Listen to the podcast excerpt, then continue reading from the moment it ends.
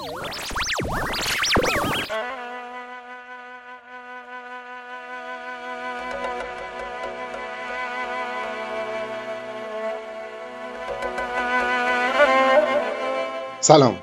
من پوریا نازمی هستم و شما میهمان سومین شب در این شبها هستید. خوش آمدید.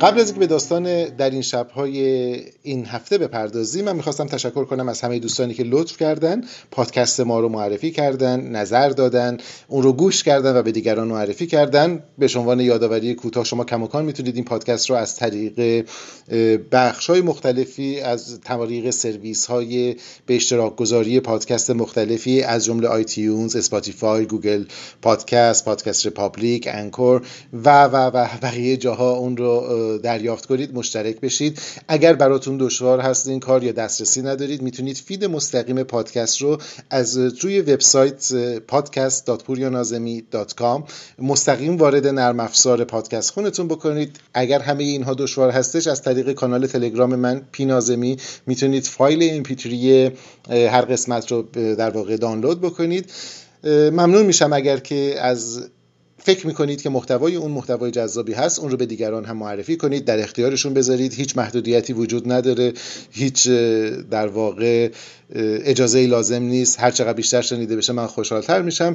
و اگر از سرویس های اشتراک گذاری استفاده می‌کنید ممنون میشم که در زیر اونها اگر راضی بودید از محتوایی که میشنوید نظری بدید یا در واقع ابراز علاقه بکنید و تا این باعث بشه که افراد بیشتری بتونن به اون دسترسی پیدا کنند کماکان از طریق بخش نظرهای وبسایت. من منتظر شنیدن دیدگاه ها نظرات و پیشنهادهایی هستم که دارین. خیلی ممنون که در این شبها رو گوش می‌کنید.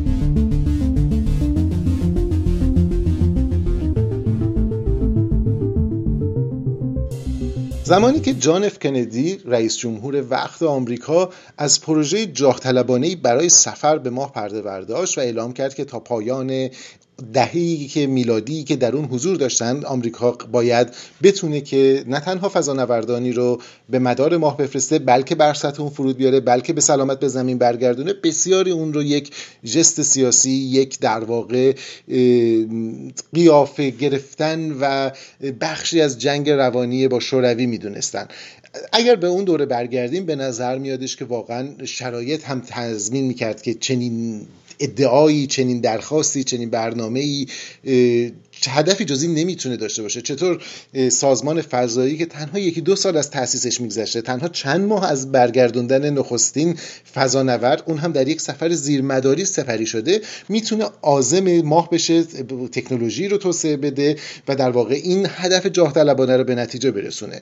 مسئله که بود در کنار این شعار بزرگ مجموعی از برنامه ریزی ها اتفاق افتاد. از یک سو افکار عمومی آماده شدن از مجموعی از برنامه های تلویزیونی سریال های تلویزیونی رویدادهای مختلف در واقع حول و این سفر ساخته شد. بودجه کافی در اختیار قرار گرفت و این سخنرانی و سخنرانی ها و رهبری به نوعی کاریزماتیک کندی توی این قضیه باعث شد که افرادی که وارد ناسا می شدن این رو به عنوان یک وظیفه ملی خودشون در نظر بگیرن. سفر به ما موفقیت ماموریت که بعدا به نام ماموریت های آپولو شناختیمش فراتر از یک ماموریت علمی شد تبدیل شد به بخشی از هویت ملی و در نتیجه یک معجزه فناوری رو به وجود آورد.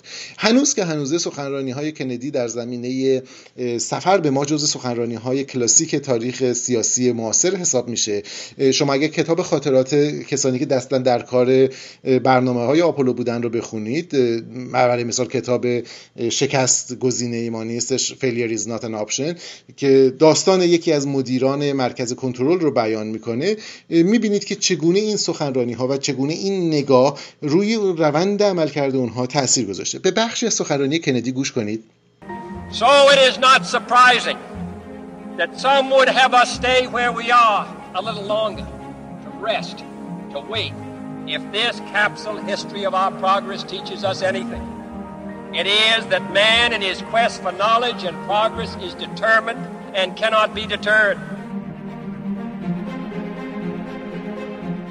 we shall send to the moon 240,000 miles away, a giant rocket more than 300 feet tall on an untried mission to an unknown celestial body and then return it safely to Earth.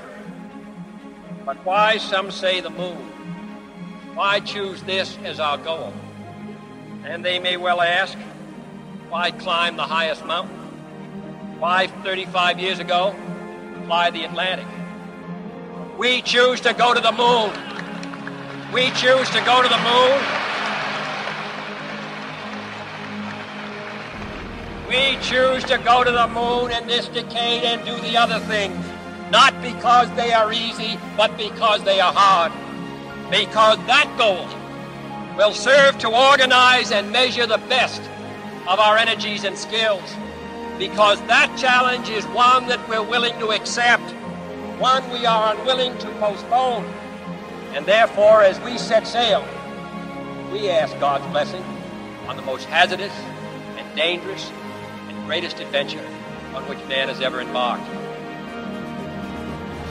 حالا مدت زیادی گذشته که ما به ماه رفتیم. ماه با تمام دشواری هاش فتح شد و بعد از اون به دلیل پایان جنگ سر تغییر سیاست ها پایان رقابت در واقع حاد فضایی که وجود داشتش به نظر می رسید که دیگه نگاه خیلی بلندی نسبت به مسئله فضایی وجود نداره. اولویتی که بتونه تمام افراد رو گرد هم جمع کنه وجود نداره. همیشه ایده سفر به مریخ وجود داشت ولی ایالات متحده و به تبع اون بقیه رقباش دست از سر ماه برداشتن بازگشت به ماه دیگه اتفاق نیفتاد و بسیاری از رویاهایی که برای سفر به ماه وجود داشتش عقیم موند. به نظر نرس نمیمد که این گامی باشه در راستای گام های طولانی مدت تر ما اگر با همون روند یا حتی اندکی آهسته تر ادامه می‌دادیم امروز دنیایی که در زندگی کردیم بسیار متفاوت بود. سالها گذشت نسل تازه ای از در واقع کاوش های فضایی آغاز شد و البته با به یاد داشته باشیم که همیشه یک دعوای جدی بین بخش کاوش های رباتیک کاوش های سرنشیندار وجود داره بخش رباتیک معتقده که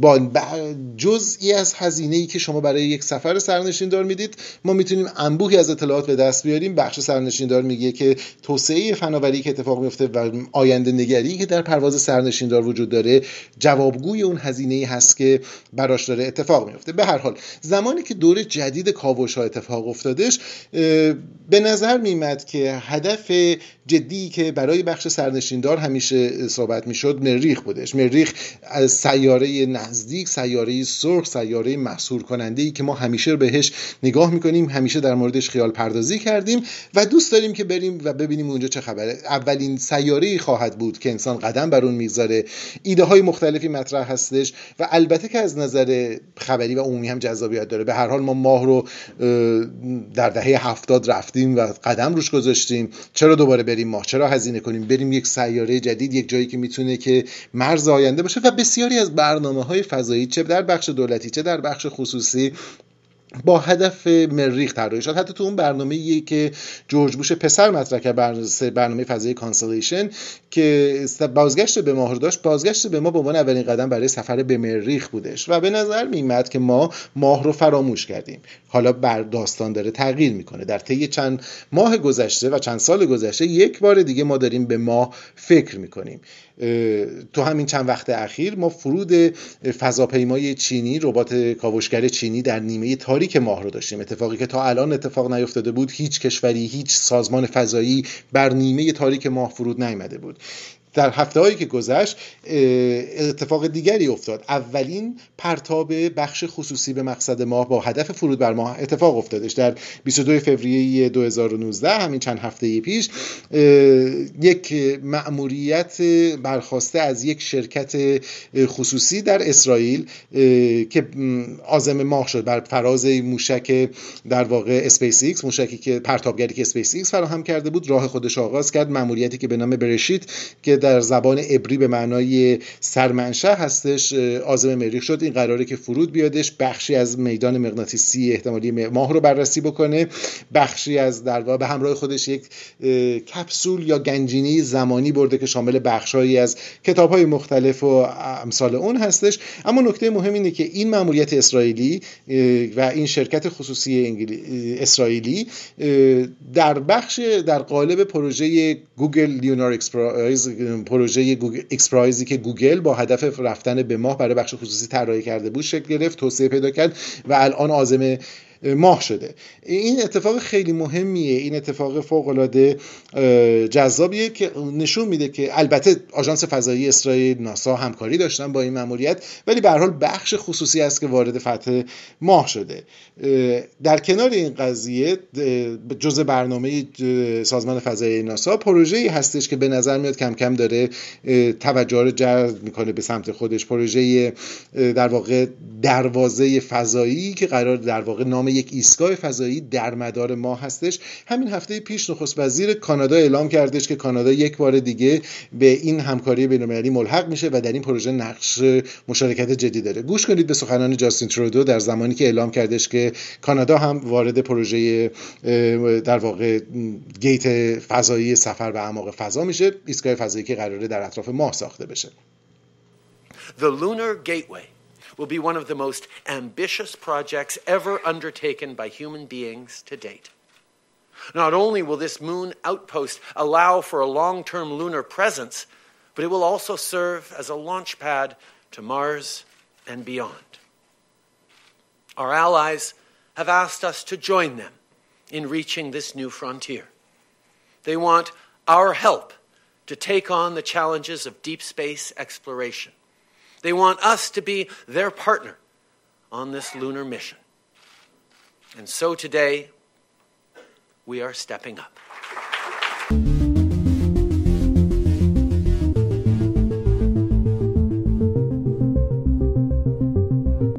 همه اینها نشون میده که یک بار دیگه به نظر میرسه که ماه در مرکز و کانون توجه قرار گرفته. من به موقع خود زمانی که هر کدوم از این پروژه پیش بره حتما راجع به تک تک این پروژه صحبت می‌کنم. اما نکته مهمی که وجود داره اینه که آیا ماه مقصد مهم و جذاب و اولویت داری برای ما هست یا اینکه نه اگر همین تلاش هم در صورت می‌گیره به سمت مریخ باید نشون بگیریم. من فکر می‌کنم که در واقع به دلایلی که براتون میگم ماه بهترین گزینه فوری ما در سفرهای فضایی هستش. ما به ماه رفتیم. ما ماه رو فتح کردیم با ماه فرود اومدیم. البته وقتی میگم ما منظورم ناسا هستش. ما این کارو نکردیم هنوز.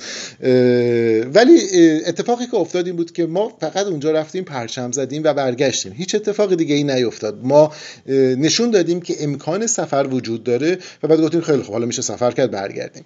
چرا ماه جذابیت داره؟ چرا ماه ارزش علمی و ارزش فنی و ارزش آینده نگری داره؟ یک بیاید فرض کنید که ما استدلال کسانی که میگن ما می‌خوایم بریم مریخ و کلونی یا مستعمره ای رو در مریخ بسازیم قبول کنیم. بگیم که مریخ جاییه که قدم بعدی انسان در فضاست.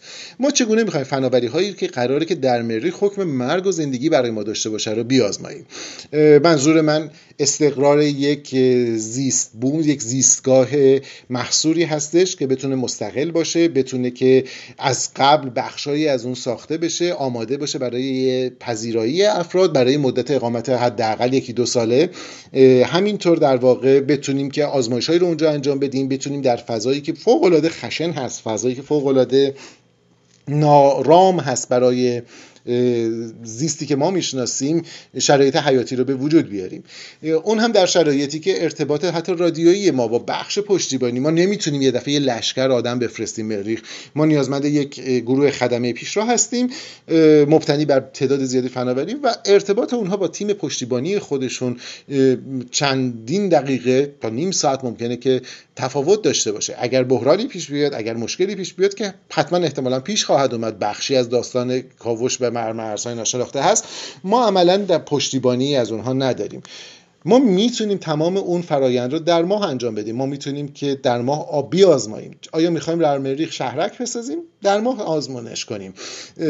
با این تفاوت که اگر شما یه تیم ده نفره بفرستید روی ما یک تیم چند صد نفره و چند هزار نفره روی زمین به طور تقریبا مستقیم با یک ثانیه تاخیر می‌تونن اونها رو در واقع پشتیبانی بکنن. می‌تونن اونها رو حمایت بکنن. می‌تونن اگر با بحران مواجه شدن کمکشون کنن که بسازن. ما می‌خوایم اگر مثلا مثال از فناوری چاپگرهای سبودی برای ساخت بنا در جای دیگر استفاده کنیم که احتمالا بخشی از معماری ماموریت آینده مریخ خواهد بود. می‌تونیم این رو در ماه تست کنیم و آب بیازماییم ماه در کنار این ارزش بررسی های علمی فوق العاده ای رو داره. در کنار اون بخشی از توریسم فضایی بخشی از توریسم در واقع سفر به ما از هزینهش رو در جامعه ثروتمند خواهند داد. می‌تونه بخشی از هزینه های اون رو تحمل تأمین کنه.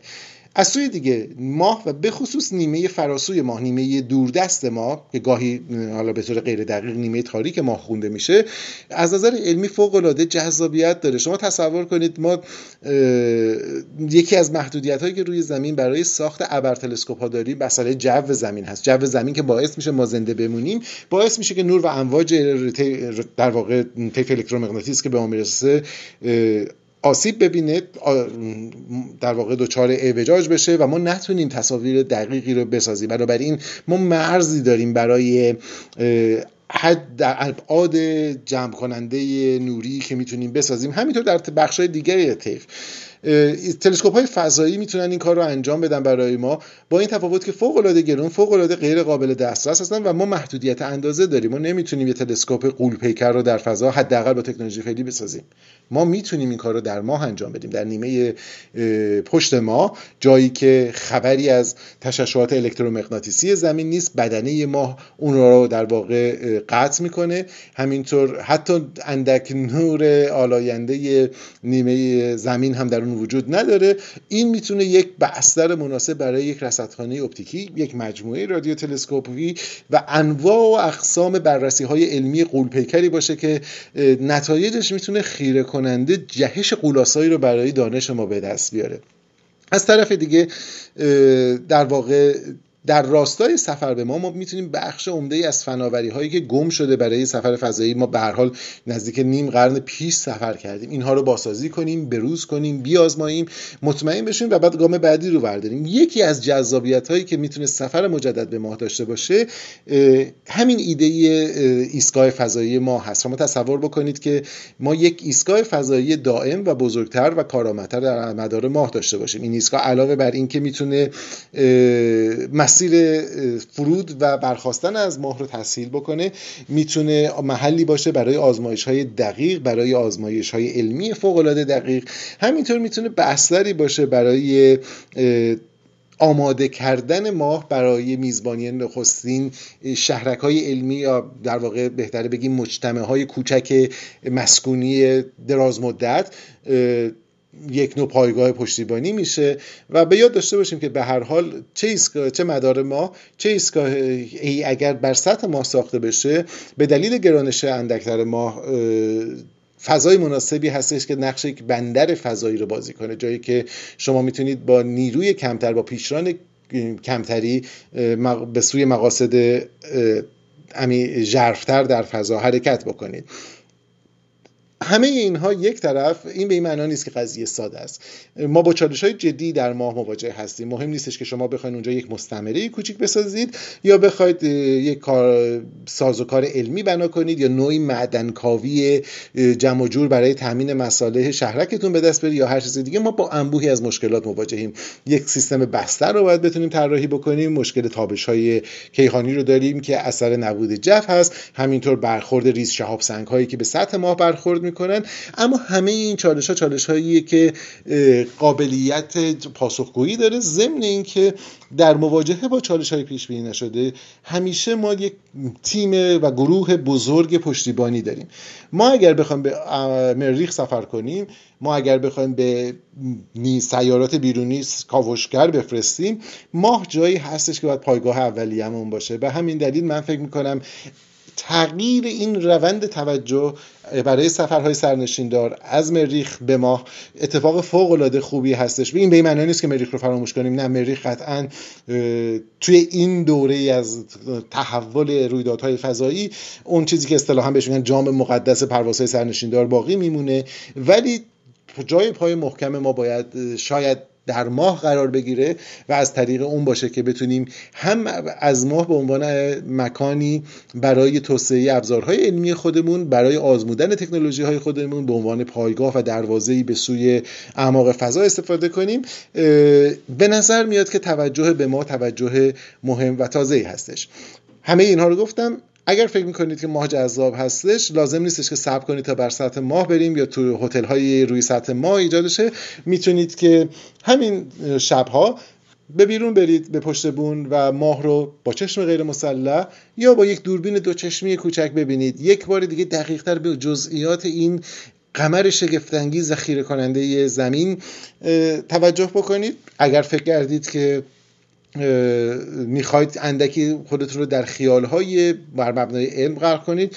کتاب کتاب های علمی تخیلی در زمینه سفر به ماه نوشته شده. از کتاب کلاسیک و قدیمی ریزش قبار ماه کلارک بگیرید تا آرتمیس اندیویر. انبوهی سریال در مورد این وجود داره. فیلم وجود داره که می‌تونید به شما کمک کنه. یک چشم اندازه ممکن نقطعی از آینده رو ببینید. کتاب آرتمیس که از این جهت کتاب فوق العاده جذابی هستش. که خوشبختانه با ترجمه حسین شهرابی عزیز منتشر شده و در دسترس هستش و به نظر میادش که یک بار دیگه نه تنها سازمان فضایی به ماه نگاه می‌کنن ما هم به عنوان علاقمندان ستاره شناسی علاقمندان نجوم علاقمندان علم یک بار دیگه دوربین های دو رو به سمت ماه بگیریم و به اون نگاه کنیم.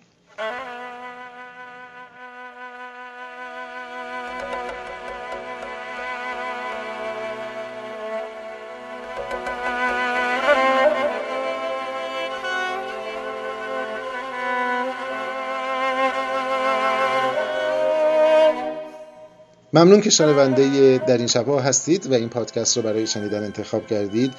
ممنون میشم اگر لطف کنید و از شنیدن این پادکست لذت می‌برید اون رو به بقیه هم معرفی بکنید و تا شبی دیگر بدرود.